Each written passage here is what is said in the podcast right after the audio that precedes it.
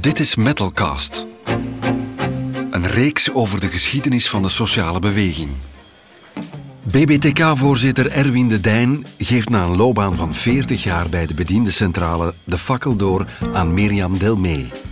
In de jaren 90 was Erwin als ondervoorzitter betrokken bij de ontbinding van de distributiegroep GIP, een van de grootste werkgevers in België in die tijd. Als voorzitter haalde hij het maximum uit de eenmaking van het statuut arbeidersbediende. En hij zorgde samen met de Algemene Centrale voor een primeur. In 47 sectoren worden arbeiders en bedienden voortaan door één centrale vertegenwoordigd. Hij is perfect tweetalig en hij is ook uh, aanvaard door de Waalse collega's. Ik denk dat Erwin een van de grote voorzitters is. Ik heb er zomaar een paar hè, die die grote centrales hebben geleid. Maar natuurlijk kan je niet alleen maar bloemen gooien. Hij is heel veel eisend voor zichzelf, maar hij verwacht ook van iedereen rond zich. Erwin was eigenlijk de krachtigste voorzitter van de centrales. Samen met collega's en kennissen blikt hij in deze metalcast terug op een boeiende carrière. Een van hen is Mirjam Delmee, die Erwin de Dijn opvolgt als voorzitter van de BBTK. Erwin omschrijven is geen gemakkelijke opdracht. Hij heeft uh, 13 jaar lang met veel vastberadenheid het voorzitterschap op zich genomen en zo zijn stempel op BBTK gedrukt. Erwin is iemand die zijn doel nooit uit het oog verliest en altijd een paar stappen vooruit denkt. Het was dan ook zeer verrijkend om met hem te werken. Waar ik Erwin het meest om bewonder is zijn uh, koelbloedigheid. Dat zal ik zeker proberen mee te nemen in mijn opdracht voorzitter. Die koelbloedigheid kwam natuurlijk doordat hij altijd uh, goed voorbereid was en anticipeerde op alle mogelijke scenario's. Erwin heeft ook altijd bijzonder veel aandacht besteed aan de samenhorigheid binnen onze organisatie. Ook aan Miranda Ulens, algemeen secretaris van het ABVV, vroegen we hoe je Erwin het best omschrijft. Wie is Erwin de Dijn? Dat is een strateeg. Dat is een uh, linkse syndicalist. Dat is een fijne onderhandelaar, in de zin van de finesses te kennen. Dat is iemand die zijn dossiers van binnen en van buiten kent. Die heel goed weet waar hij naartoe wil. Dat is een moeilijke mens. Zit achter de veren van iedereen, maar heeft wel het intellect om moeilijk kritisch te zijn, maar altijd daarmee te werken om tot een resultaat te komen. De resultaten, dat karakteriseert hem. Als hij de wind van voor krijgt, dan zal hij misschien zijn strategie herbekijken, maar hij weet heel goed waar hij naartoe wil. En dus op die 40 jaar dat hij nu aangesloten is bij BBTK en actief bij de Bediendenbond, is Erwin die altijd heeft opgebouwd. Het is een man van de toekomst. Het is geen man van de 19e, niet van de 20e eeuw. Een van de 21ste en die de, de toekomstige veranderingen ziet. En dan leest hij veel en dan luistert hij veel op internationaal vlak. Dus ook een internationalist. En dan ziet hij de evolutie in de maatschappij en dan probeert hij daar uh, zijn handtekening op te zetten. In het domein waar hij bevoegd voor is, als voorzitter nu van de Bediendenbond, maar ook veel breder dan dat. Ik ken Erwin eigenlijk maar sinds 2006. En onze eerste kennismaking was in ruzie. We hebben ruzie gemaakt dat de vonken ervan afvlogen. Hè. Ik, ik vind nu altijd nog dat ik gelijk heb. Behalve dat ik geen gelijk gekregen heb en hij wel, want hij was één de voorzitter en hij zag de dingen zeer goed. Hè. Maar wat ik daar wel geleerd heb van hem en hij van mij, is dat we de dingen zeiden zoals ze waren. En hij heeft altijd geapprecieerd, denk ik, dat ik vrij direct ben en heel concreet. En ik heb altijd aan hem geapprecieerd dat hij verder keek dan zijn neus lang is. En dus uit die ruzie is een heel mooie vriendschap ontstaan. En dan is uiteindelijk hij mijn uh, coach en mentor geworden. Erwin was eigenlijk de krachtigste voorzitter van de centrales. Erwin was ook mijn lievelingsvoorzitter. Ik heb altijd van die man gehouden toen ik hem beter leerde kennen. Is uh, zeer intelligent man. Je zou kunnen zeggen sluw. Dat zijn ook de dingen die van mij allemaal zijn. Maar uh, zeer, zeer verstandig, kon zeer goed de dingen inschatten. En wat we beide gemeen hadden, dat was we probeerden op lange termijn te denken. Het, was, het korte succes is niet altijd lonend. Je moet, je moet uh, verder durven kijken. En uh, wat bijzonder plezierig was tijdens een aantal bureaus van het ABV, die soms ook saai waren. Hè, of waarvan je de logica niet altijd begreep. Hè. En ik kan dat nu zeggen, nu Erwin weggaat, dat is dat we communiceerden tijdens. Uh, we zaten tegenover tien meter van elkaar, maar we communiceerden voortdurend met mailverkeer hè, uh, over wat we dachten op dat moment van, van de vergaderingen. Wat ik ook plezierig vond. Ik heb het onvoldoende gedaan, maar we gingen soms naar popconcerten samen. Hè. en ik herinner me nog in, in Antwerpen met Bruce Springsteen.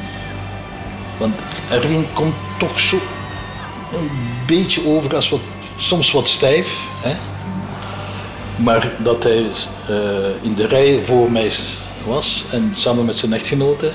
En dat ze aan het dansen waren voor mij dus in, in, de, in, de stoelerij. Hè? Ja, dat was bijzonder mooi. Erwin was een hele fijne vent en hield de boel samen. Hè? Dat was Herwig Jorissen, tot 2018 voorzitter van ABVV Metaal. Wie Erwin nog goed kent, is Peter van Sint-Jan. Hij werkte tot 1999 op de kabinetten van de ministers van Arbeid en werd later kabinetchef van Chris Peters. Op de vraag naar een typerende anekdote over Erwin vertelt hij er is eentje wat ik nooit ga vergeten. Dat waren de sectorale onderhandelingen. Dat was nog op de, de Beljaardstraat. Dus dat moet begin jaren 2000 geweest zijn waar wij heel lang hadden vergaderd en we waren niet tot een oplossing gekomen. De toenmalige uh, verantwoordelijke van de groep uh, Carrefour, Joe, maar zijn familienaam ben ik vergeten. Een heel bijzondere figuur, heel gesloten en, en die was niet compromisbereid. En we hadden vergaderd tot lang in de nacht, tot twee uur. En het was afgesprongen.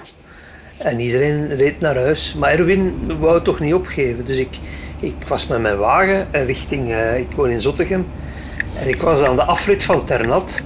Tot twee uur s'nachts kreeg ik telefoon van Erwin. Ja, Peter, pak toch maar de volgende afrit en komt u maar terug naar Brussel. Zei, Erwin, jongens, aan het zeveren zeker. En Warempel was dus na de vergadering nog doorgegaan in een gesprek met die verantwoordelijke van de directie van, uh, van Carrefour. En hij had een opening gevonden en dan heb ik inderdaad de afrit genomen, twee uur s'nachts. Aan mijn vrouw gebeld, ja, Geleen, ik zal, uh, toch, moet toch terug. Hij wil niet ongerust zijn. En dan hebben wij toen die nacht nog denk ik tot drie, vier uur vergaderd, maar was er een akkoord. Dus Erwin gaf niet op op het moment dat iedereen dacht, dit zal vanavond niet zijn, dat zal misschien hè, nog wat acties uh, vereisen, maar Erwin gaf niet op. En dat was memorabel. Hè. Dus de afrit teruggereden naar Brussel, naar de Biljartstraat. En toen hebben we daar op dat moment een akkoord gemaakt op een uur. Hè. Van de nacht. Dat was Erwin. Zo, eh, zeer groot verantwoordelijkheidsgevoel. Hè. Ja. Maar Erwin was ongetwijfeld een zeer groot voorzitter. En heeft ook veel aanzien. Bijvoorbeeld, uh, die had een relatief goede relatie met, met Chris Peters. Hè. Die, samen, die gaan soms samen fietsen. Ik weet niet wat ze nu nog doen. Maar die kenden elkaar van het samen fietsen. En dus daar was hij ook in staat. Dus die intermenselijke contacten en het, het leggen van relaties met mensen. Niet om, om uit opportunisme, maar gewoon omdat hij zo was. Maar dan gaf dat een vertrouwen, zodat je bepaalde kritische momenten naar hem kon bellen. Ook in vertrouwen om bepaalde dingen te weten te komen. Altijd in het perspectief van bezoeken naar oplossingen. Het is een van de oude wijzen, hè, van de mensen die heel veel ervaring heeft, uh, veel heeft meegemaakt, maar die ook kan laten voelen waar het eigenlijk het schoentje knelt en direct tot de kern van de zaak gaat. Hij zal niet rond de pot draaien. Hè. als het niet gaat, zal hij ook zeggen. Hè. Dus de eerlijkheid, de directheid in zijn stijl apprecieer ik ook wel. Maar hij is ook altijd compromiszoekend. Zo. Dat is een, iemand die open is, die luistert, die aanvaardt dat je een andere visie, een andere mening hebt en waarmee je kunt discussiëren en waar dat je ja, in alle objectiviteit kunt komen tot een synthese. Hè. Dat is, zo zijn er niet veel meer. En de afscheidnemend BBTK-voorzitter, hoe omschrijft Erwin de Dijn zichzelf? Ik ben in eerste instantie een man van het overleg. Uh, ik herinner mij altijd ook daar de uitspraak van François Janssens, die, die zei van uh, overleg zolang het kan en actie voeren als het moet. Maar dat betekent dat je eerst moet overleggen. En eh, als het niet lukt, oké, dan gebruik je actie om druk uit te oefenen. Ik ben ook van mening dat het is geen schande dat, dat je een, een akkoord onderhandelt zonder dat er een actie gebeurt. Sommigen menen dat een goed akkoord alleen maar mogelijk is als je ook een keer eerst actie voert. Uh, ik begrijp dat niet, want ik heb veel akkoorden onderhandeld, goede akkoorden ook, zonder dat er actie nodig was. Dus waarom uh, moet het een samengaan met het ander? Soms is dat nodig en dan moet je ook dat gebruiken. Dus daarom ook dat je je, je actiemiddel uh, en je stakingswapen op het juiste moment moet gebruiken want eh, als je dat te snel gebruikt of om de haverklap, ja, dan, dan moet je wel opletten dat de mensen jou nog volgen. Hè. Ik ben dan ook van mening dat als je een goed akkoord hebt, dan is dat dikwijls gebaseerd op een win-win situatie. Ik denk dat ik een, iemand ben die, die een duidelijke visie probeert te hebben. en eens dat ik die heb, dat ik alles doe om die ook waar te maken. Natuurlijk werk je met mensen. Je moet ook rekening houden met hun input. Maar ik ben wel iemand die zegt van kijk, dit zijn mijn argumenten waarom ik denk dat we in die richting moeten gaan en op deze manier. Als ze mij kunnen overtuigen met argumenten dat er andere mogelijkheden zijn, dan sta ik daarvoor open. Maar gewoon zeggen van nee, ik ben niet akkoord, dat lukt dus niet. En ze moeten wel argumenten hebben om mij te overtuigen. Ik uh, ben Johan van Egem. Ik werk uh, eh, 15 jaar voor eh, BBTK als klassificatiedeskundige. Um, ik was veel op de weg um, en heb Erwin de Dijn altijd als leidinggevende gehad. En het fijne aan hem was dat hij enorm veel vertrouwen kon geven aan je en ook ruimte om te ondernemen binnen de vakbond. Um, als je mij vraagt wat zijn grootste verdienste is, dan is het wel zijn strategische visie dat hij BBTK toch wel omgedraaid heeft tot een zeer modern gestructureerde vakbond. Op het vlak van communicatie, op het vlak van hoe je moet uh, werken, op het vlak van structuur. Dus op dat vlak zou ik zeggen, um, een betere baas heb ik nog nooit gehad. En ik kan jou een anekdote meegeven die misschien leuk is.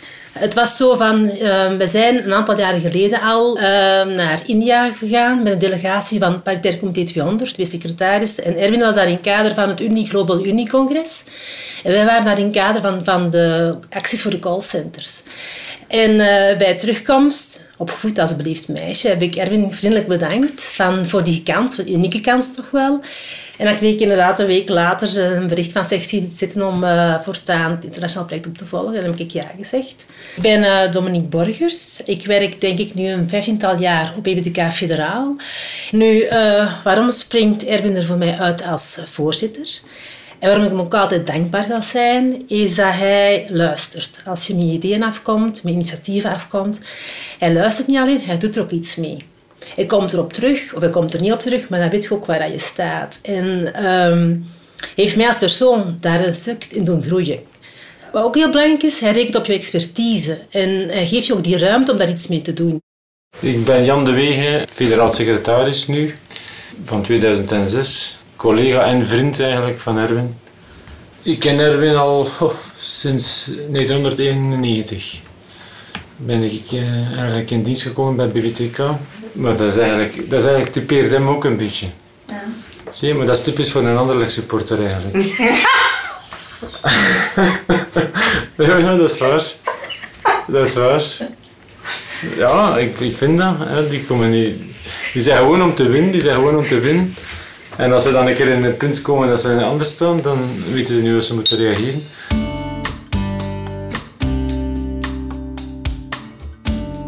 Erwin de Dijn was de jongste van zeven kinderen en de enige die mocht studeren.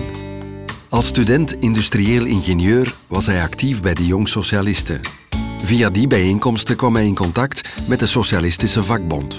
Na zijn studies startte hij bij Testaankoop, waar hij verantwoordelijk was voor de vergelijkende testen van audio- en videoapparatuur. En ik heb daar vijf jaar gewerkt. Ik heb daar dus ook uh, de syndicale delegatie opgericht, uh, want dat bestond daar niet. Wij hadden de klassieke vakbondspunten hè, die wij voorop stelden. Maar aangezien ik nogal uh, politiek en, en, en syndicaal geëngageerd was, probeerde ik ook wel maatschappelijk bekeken uh, niet uh, het onderscheid heel theoretisch. theoretisch is er een onderscheid. Je hebt de consument, je hebt de werknemer of de uitkeringstrekkers. maar uiteindelijk zijn dat dezelfde mensen. En naar gelang dat je dus bijvoorbeeld oh, de problematiek van prijzenpolitiek. Ja, oké, als, je, als je wilt uh, de prijzen van de goederen zo laag mogelijk houden, ja, dat kan invloed hebben natuurlijk op het inkomen van de werknemers die die goederen uh, produceren. Dus, dus dat was een beetje de discussie die ik in die tijd toch wel had met de directie. En ze vonden ook wel dat, ja, een beetje schrik van, ja, de vakbond, wat gaat hier uh, betekenen? Uh, die gaan misschien onze manier van werken in gevaar brengen. En het waren toch wel wat spanningen. En dan heb ik de overstap gemaakt naar de vormingsdienst van BBTK. Eh, dus dan kort nadien is er iemand anders bijgekomen. En, en op die manier is de vormingsdienst dan verder uitgewerkt. Dat is dus 40 jaar geleden. En ik heb dan tot 1992 in de vormingsdienst uh, meegedraaid. En in 1992 ben ik dan een nationaal secretaris geworden, zoals dat toen nog uh, noemde. En ik hield me dan bezig als nationaal verantwoordelijke voor de distributiesectoren, ook het aanvullend paritair comité voor bedienden, logistiek en transport. Uh, ik ben dan de federaal secretaris geweest van 1992 tot 2004. En toen ben ik ondervoorzitter geworden. Um, er is op een bepaald ogenblik ook, maar dat zullen misschien anderen zeggen, is er sprake geweest dat ik zou de stap uh, zetten naar, naar het uh, ABVV. Uh, om allerhande redenen is dat, is dat niet doorgegaan. Dat Erwin niet naar het ABVV ging, maar uiteindelijk voorzitter werd van de BBTK, dat heeft hij onder andere te danken aan Herwig Jorissen. Ja, voordat we over Erwin praten, moeten we eerst wat duidelijk maken over de verhoudingen BBTK en de metaal. Wij waren voor het eenheidsstatuut en in wezen was de BBTK daar niet, daar niet voor te vinden. Dus het betekende dat iedereen moest rekening houden met zijn respectievelijke achterban, zowel BBTK eh, als wij.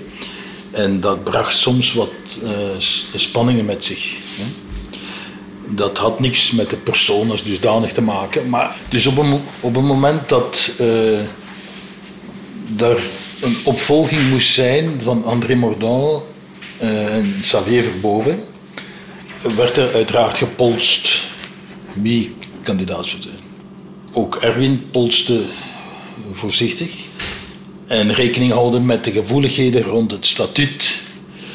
Uh, en ook het feit dat ik Erwin onvoldoende kende, hè, was er eigenlijk op dat moment bij ons de steun niet voor Erwin.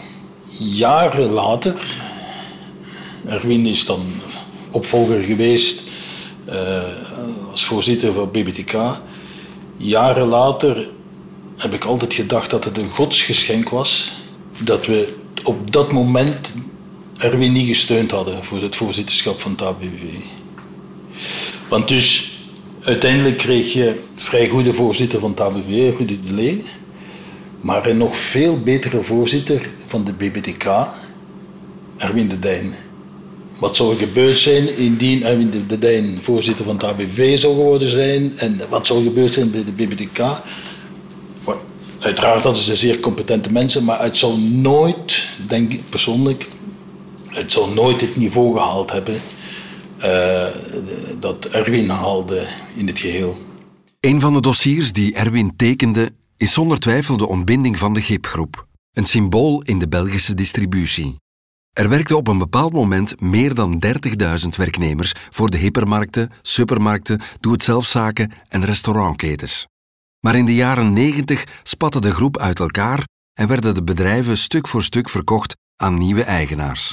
Carrefour GB overnam in 2000, klonk dat op de Franstalige televisie zo. Un géant de la grande distribution belge devient français. Les supermarchés GB sont en effet absorbés par le groupe Carrefour qui a racheté la totalité du capital pour la somme de 27 milliards de francs belges. Er is wel een proces geweest die ongeveer ja, een kleine tien jaar heeft geduurd hoor. Van gans, die, die grote groep die, die uit elkaar is en al die filiaalbedrijven eh, die dan die overnames die moesten onderhandeld worden, de herstructureringen die dan mee gepaard gingen. Dus daar heb ik wel heel nauw samengewerkt met Christian van Maar dat ging wel gepaard met wat herstructureringen, afbouw hè, van, van, van de werkstelling, aanpassing van de arbeids- en de loonsvoorwaarden. Maar ik heb ook zelf personeelsvergaderingen gaan, gaan houden. Hè. Dus uh, met, met uh, dan de uitverkoop ja, van de uh, opslagplaatsen. Want in die tijd had de GB OBM groep toch nogal wat opslagplaatsen in het noorden en het zuiden van het land en hier in Brusselse. Uiteindelijk heb ik dat ook allemaal doorverkocht aan, aan externen. Uh, dus ik ben, ik ben nooit nog uh, personeelsvergaderingen gaan geven bij de sluiting van het depot van Edegem. En dat was toch wel voor, uh, voor een 400, 500 tal mensen die in de zaal zaten. En, en dan moet je wel gaan uitleggen van oké, dit is wat we kunnen doen. Dat ging wel gepaard met met een aantal stakingen. Het was in die moeilijke periode dat Peter van Sint-Jan Erwin leerde kennen. Peter was toen voorzitter van het paritair comité voor de grootwarenhuizen. Ik was voorzitter van het paritair comité van de grootwarenhuizen en de zelfstandige kleinhandel. En Erwin zat daar. Dat moet, wanneer was dat? Eind jaren negentig, denk ik zijn. Ja, zoiets. Uh, hij was toen nog de nummer twee van, van uh, Setka bij BTK. En Roland was toen voorzitter. Roland, een hele uh, typisch Waalse, uh, harde syndicalist. En Erwin was zo'n beetje de tegenpool. De, de man die afstand kon nemen, die doordacht was, die zeer intelligent was. Ook veel rustiger, minder flamboyant. En die eh, zetten elkaar zo wat in evenwicht. En als voorzitter hebben wij enorm veel conflicten gehad die we samen hebben. Onder andere in het paritair comité van de met name Carrefour bijvoorbeeld, Carrefour, De Leize, allemaal die grote conflicten. Daar was Erwin, speelde daar een heel belangrijke rol in. En zo heb ik hem leren kennen en appreciëren. Ja, ik herinner me nog dat we eens een gans weekend drie dagen aan elkaar in Diegem in een hotel zaten. En dat is het weekend van de overname. Dat waren zware onderhandelingen waar zij zaten met hun twee, met dan al hun militanten erachter. Dat was een groep van een man of 20, 30. En langs de andere kant de grote directie van Carrefour. Toen Carrefour en GIP, hè, dus de GB's van vroeger, die overgenomen werden door Carrefour. En Erwin heeft daar een sleutelfunctie uh, vervuld hoor. Dus de man, eigenlijk was hij, ik was de, de verzoener, de bemiddelaar. En hij was eigenlijk een beetje, zoals straf uitgedrukt, maar mijn verlengstuk binnen de ZK BBTK, die altijd zeer militante houding aannam zeker bij Carrefour GB, waar ze de grootste vakbond waren, nog altijd zijn. En vooral de Walen waren zeer, zeer, zeer militant. En dus het oude strijdsyndicalisme, en dat is er nog altijd niet uit, maar bij Erwin kon hij dat vertalen op een manier dat het constructiever werd. Een tweede belangrijke dossier uit zijn carrière is het eenheidsstatuut voor arbeiders en bedienden. Werkt u met uw hoofd of met uw handen? Wellicht gebruikt u beiden voor uw job. En toch bestaan er in ons land nog altijd twee statuten. Je bent of arbeider of bediende. De overheid en de sociale partners hebben nog tot 8 juli de tijd om dat onderscheid voor goed de wereld uit te helpen, of althans daarmee een begin te maken. Want het Grondwettelijk Hof noemt het discriminatie.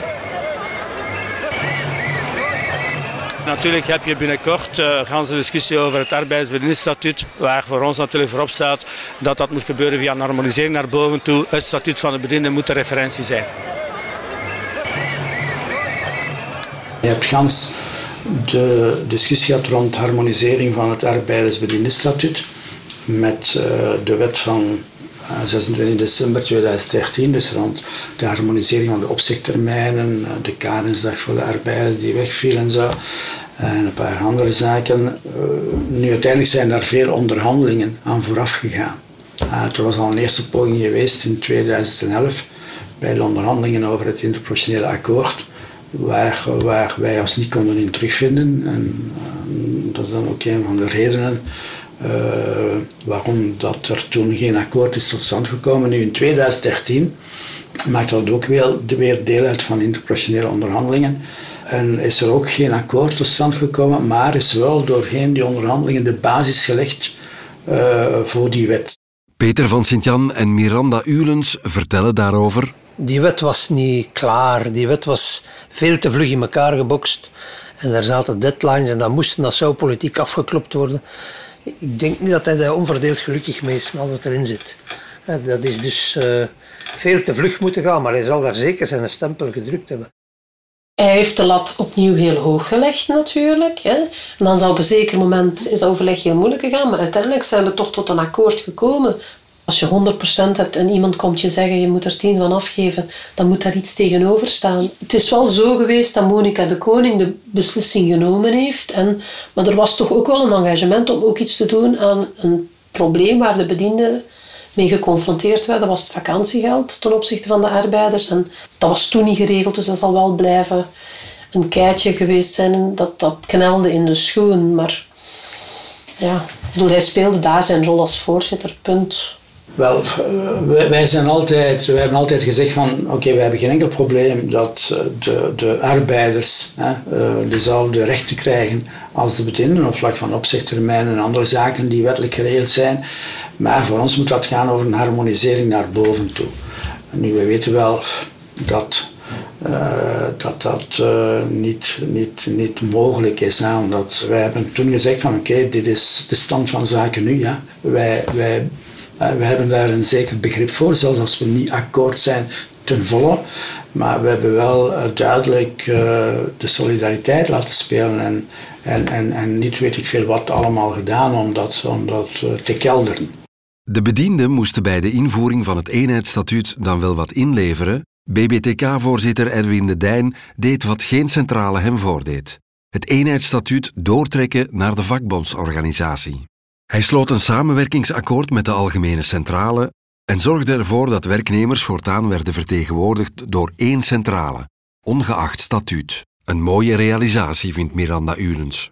Hij is een van de motoren achter een akkoord tussen de bediendencentrale binnen onze vakbond en de arbeiderscentrale om een sector per centrale te laten opvolgen. Wat betekent dat concreet? In de social profit sector waren er verschillende centrales die daar de nationale dialoog of de lokale dialoog doen. Terwijl dat eigenlijk niet duidelijk is voor personeel. Die zeggen, ik heb één vakbond, een rode vakbond, een socialistenvakbond. Geef mij die, ik moet niet weten wie bij welke centrale is. En hij heeft dat dus concreet nu nog, dat is een van zijn grootste projecten, denk ik, nu nog uitgewerkt in overleg met de voorzitter van een grote arbeiderscentrale. Om ervoor te zorgen dat bijvoorbeeld de bediendencentrale de social profit opvolgde en bijvoorbeeld de arbeiderscentrale, de industrie. Dus gelijk welk statuut de mensen hebben in het bedrijf, zo wordt door één vakbondssecretaris opgevolgd op bedrijfsvlak of op sectorvlak. En dat is veel duidelijker. Dat is de lijn waar we naartoe moeten, maar dat, in onze structuur moet je daar overleg over plegen. Dat is ook een, een dossier dat, dat, dat ongeveer twee jaar in beslag heeft genomen. Met veel terugkoppeling, veel discussies intern. Ja, want dat ligt allemaal heel gevoelig, want het gaat over mensen. Hè? Het gaat over ledenoverdracht, dus ook het financiële aspect. Uh, het gaat over militanten die al jaren militeren voor het zij BBTK, het zij voor AC en die dan vanaf een bepaald ogenblik moeten gaan militeren in een andere centrale. Uh, met een andere, ja, uh, in een andere omgeving, andere mensen, niet noodzakelijkerwijs dezelfde syndicale cultuur. Dus dat is allemaal heel, heel gevoelig. Uh, persoonlijk denk ik dat ooit ook met, uh, met de andere centrales tot analoge akkoorden moet kunnen gekomen worden, omdat inderdaad de evolutie van de, de, de tewerkstelling is dusdanig dat dat onderscheid tussen arbeiders en bedienden uh, met rassenschreden gaat verdwijnen. Als er hier en daar ook nog wat andere zaken aangepast worden aan de wetgeving en dergelijke, ja, dan, dan is het logisch dat dat principe van één centrale per sector voor alle werknemers, dat dat ook gehonoreerd wordt in, in onze werking, in onze structuren.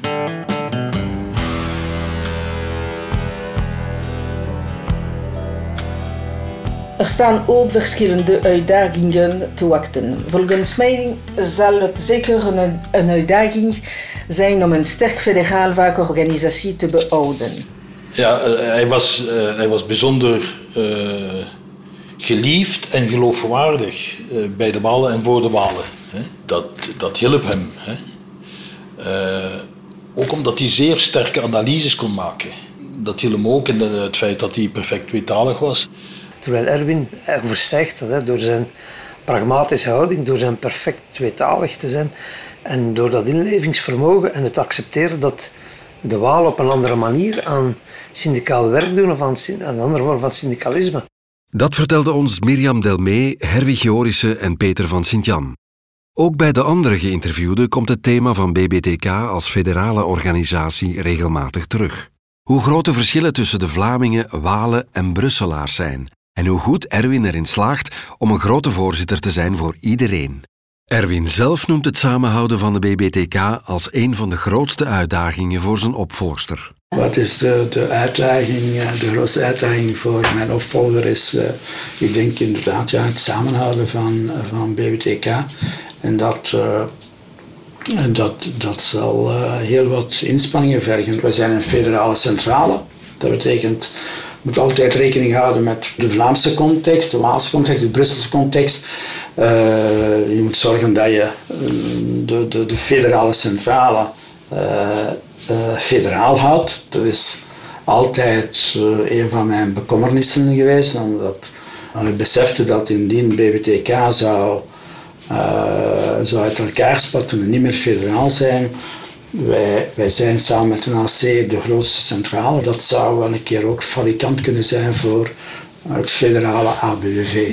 Je hebt altijd uh, het zoeken naar de grootste uh, gemeenschappelijke uh, noemer om iedereen samen te brengen. Miranda Ulens heeft het volste vertrouwen in de opvolging. Ik denk dat voor de opvolger één, het is een opvolgster. Hm? Mirjam Delmee, hij heeft haar gedurende twaalf jaar in duo meegenomen in zijn werking.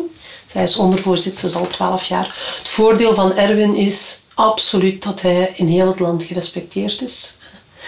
Dus het is belangrijk dat zij ervoor zorgt om dat ook te doen, want uh, de Bediendenbond is een federale centrale. Vertegenwoordigt dus de mensen in heel het land. Tweede belangrijke is dat uh, ervoor gezorgd wordt dat er toch nog nationale akkoorden kunnen worden afgesloten, zowel op interprofessioneel vlak als op sectorvlak.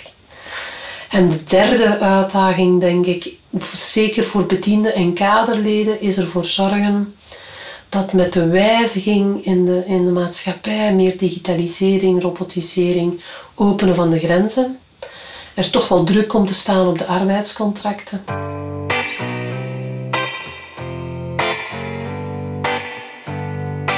Ik ben uh, Joël Michiels. Ik uh, werk al 25 jaar voor BBTK Federaal en ook voor Erwin de Dijn.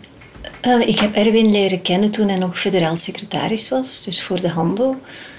ik heb altijd graag en veel voor hem gewerkt, want hij is een, een harde werker en automatisch iemand die voor hem werkt moet, moet meedraaien. Um, want ik zeg, dat is altijd een heel aangename baas geweest. Goh, wat nu vooral de, de laatste jaren heel typisch voor hem is, dat is ja, als je Erwin ziet, zie je zijn uh, iPhone of zijn tablet. Iemand die nooit stopt met werken eigenlijk, constant, ja. Altijd met zijn hoofd bij het werk. Het is een kenmerk dat regelmatig in de interviews over Erwin terugkomt. Ik vraag me af of hij drie of vier uur slaapt per nacht. Ik denk het niet. Ik denk het niet. Mijn vrouw zegt ook soms van, zelfs als je thuis bent, zijt je er niet. Omdat ik ben altijd, eh, ik ben altijd bezig met wat er gaande is in mijn hoofd. Ehm, het is inderdaad niet evident om, om je volledig uh, vrij te maken van met wat je bezig bent syndicaal. Ik hoor dat soms graag zeggen, dat mensen, mensen die zeggen van ah, ik ga op weekend en ik zet alles van mij af. Ik heb me altijd afgevraagd, hoe doen ze dat? Ze kunnen toch hun eigen niet in ene keer opzij zetten. Dat, dat deconnecteren, ik vind dat een mooi begrip. Ik zou graag hebben dat dat voor iedereen geldt, maar ik heb dat nooit gekund hoor. Dat is iets waar je, dat is gewoon ja, deel van je leven, dus uh, waar je ook bent. Is er leven na de BBTK? Herwig Jorissen waarschuwt hem alvast. Dus ik vrees een beetje dat hem... Uh nu toch in dat gat gaat vallen. Hoe sterker je positie hebt, hoe moeilijker het is achteraf. Dat is echt zo. Ook Erwin zelf is nog niet overtuigd van zijn pensioen. Eerlijk gezegd, ik voel mij niet echt uh, klaar om, om, om, om die stap te zetten. Hoe raar het misschien ook is, gezien mijn leeftijd. Want ik ben al voorbij de normale pensioengerechtigde leeftijd. Uh, ik mag dat wel zeggen. Hè. Ik ben er 66, dus ik ga uh, in maart volgend jaar word ik er 67. Ik heb proberen het record van Herwig te breken, maar dat lukt me niet. Hij was er 68, denk ik, toen hij met pensioen ging. Maar ja, ik voel mij fysiek en, en, en, en, mentaal nog even jong als, als 10, 20, 30 jaar geleden. nee, ik, heb, ik ga eerst wat rustige tijd nemen om, om wat te bekomen van toch mijn meer dan 40 jaar loopbaan bij DWTK federaal. Ik ga, hoe dan ook heb ik me nog geëngageerd om verder wat internationale zaken, Europese zaken op te volgen. Ik heb me ook geëngageerd om bij Unie Europa, dat is onze Europese koepel van dienstenvakbonden, uh, die hun congres hebben volgend jaar in oktober hier in Brussel, van, van dat uh, op te volgen. Daarmee ga ik nog wel wat, wat bezig zijn. Het is belangrijk, denk ik, dat naast dat je fysiek bezig blijft, ook, ook geestelijk bezig blijft om jong te blijven. En fysiek ga ik bezig blijven omdat ik, ik ben altijd een cyclotourist geweest, eigenlijk, dat ze dat noemen. Sommigen noemen dat cycloterroristen. Uh, dus daar ga ik hopelijk wel wat meer tijd voor vinden om ook tijdens de week af en toe een toerken te gaan doen en niet alleen tijdens de weekend. Uh, en dan daarnaast, ja, dus toch wel nog een aantal zaken die ik, die ik graag die ik graag zal blijven doen en waar ik mij kan in uitleven. Hè. Wat Erwin ook heeft, het is een charmante man. Hè? Dus heeft veel succes bij de vrouwen. ja, hij vraagt veel, maar hij geeft ook wel. Ja, dus dat is wel tof. Ja, ik zeg het, hij geeft u... Ja, hij laat u groeien als persoon, echt waar. Daar ben ik, dus daar ben ik blij, heel blij voor om dan zo lang met hem te mogen werken. Dus ik ga hem missen, ja. Ik mag dat niet zeggen. Honger naar meer? Surf naar abvvmetaal.be slash metalcast voor meer verhalen over de sociale beweging. En lees IJzersterk, het boek over de geschiedenis van de Vlaamse metaalindustrie. Bestel snel je exemplaar op de website van ABVV Metaal.